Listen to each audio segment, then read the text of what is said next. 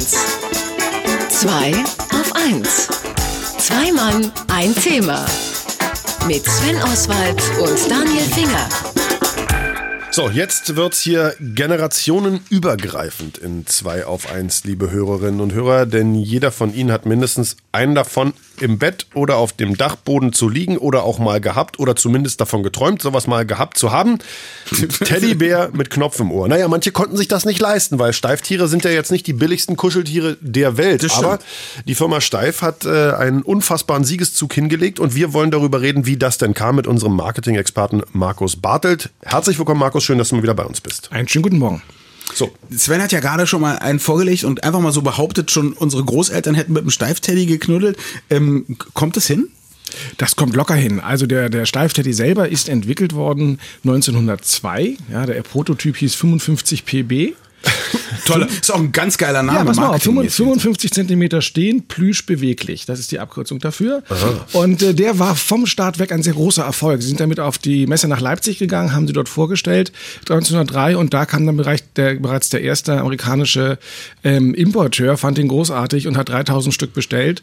Und schon im Folgejahr lagen sie bei 12.000 Stück Produktion, was natürlich für 1905 dann dementsprechend eine sehr, sehr große Anzahl war. Okay, das klingt aber erstmal so, als wäre der Knopf nicht das Besondere gewesen, sondern das beweglich, also das, ich nehme an, das ist diese roboterhaft auf- und abgehenden Arme und Beine, was bestimmt damals eine Sensation war, oder? Was natürlich toll war, weil das war eben ein Stofftier, früher war eher unbeweglich.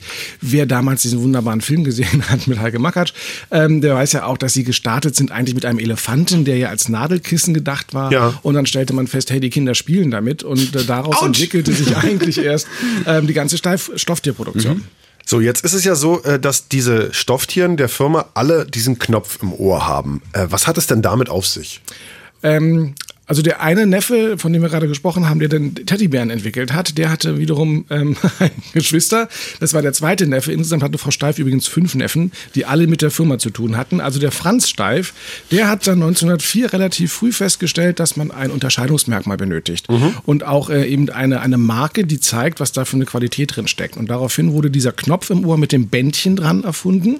Die ersten Knöpfe haben noch einen Elefanten gezeigt, weil das ja mal das Ursprungstier war.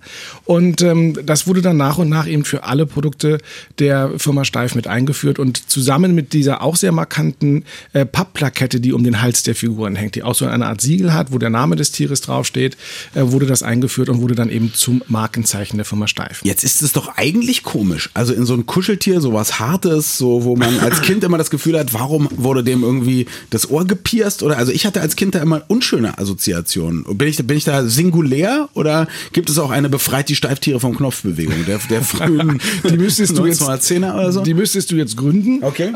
In der Tat war das also nie ein Problem, beziehungsweise es war eben eine Auszeichnung. Das hat dich als Kind nicht so großartig gestört, aber eben die das Tier geschenkt haben, wussten, sie schenken dir was sehr Wertvolles. Und für uns alle ist das ja so, dass so die ersten Kuscheltiere, die wir hatten, die uns dann vielleicht wirklich noch lange weiter begleiten, eine sehr hohe Bedeutung, eine sehr hohe Wertigkeit haben. Das stimmt.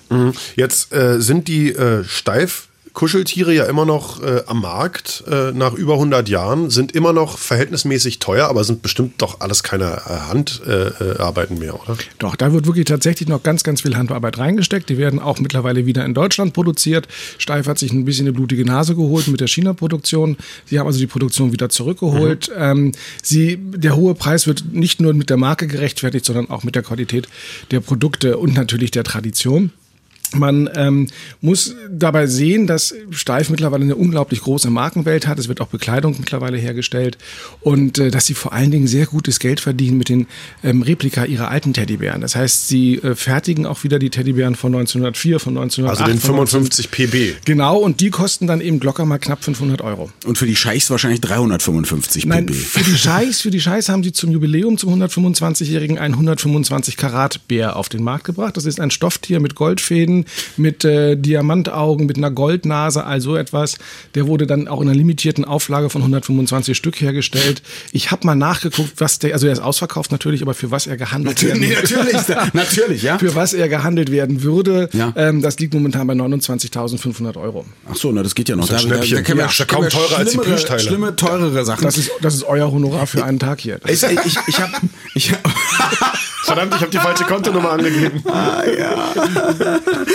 So, bevor ich mich hier sinnlos betrinke, würde ich dann doch gerne nochmal wissen, ich habe so dunkel Leuten hören, dass auch jetzt andere irgendwie einen Knopf ins Ohr machen können? Ist das so? Ja, also auch das ist vollkommen richtig. Dieses Jahr gab es ein europäisches Gerichtsurteil, denn die Firma Steiff wollte sich eine Positionsmarke sichern. Das heißt also, nur Steiff wollte durchsetzen, dass sie einen Knopf in dieses Ohr mit diesem Fähnchen machen dürfen. Ja. Leider sind sie erst vor 4 Jahren auf die Idee gekommen, dass man sich das vielleicht schützen lassen sollte. So, dass das Gericht tatsächlich urteilte, dass mittlerweile das kein Differenzierungsmerkmal mehr ist. Das heißt also, alle anderen, die vielleicht auch ein Fähnchen im Ohr haben oder ähnliches, dürfen das tun. Hätten sie das damals 1904 angemeldet, wäre vielleicht was anderes draus geworden.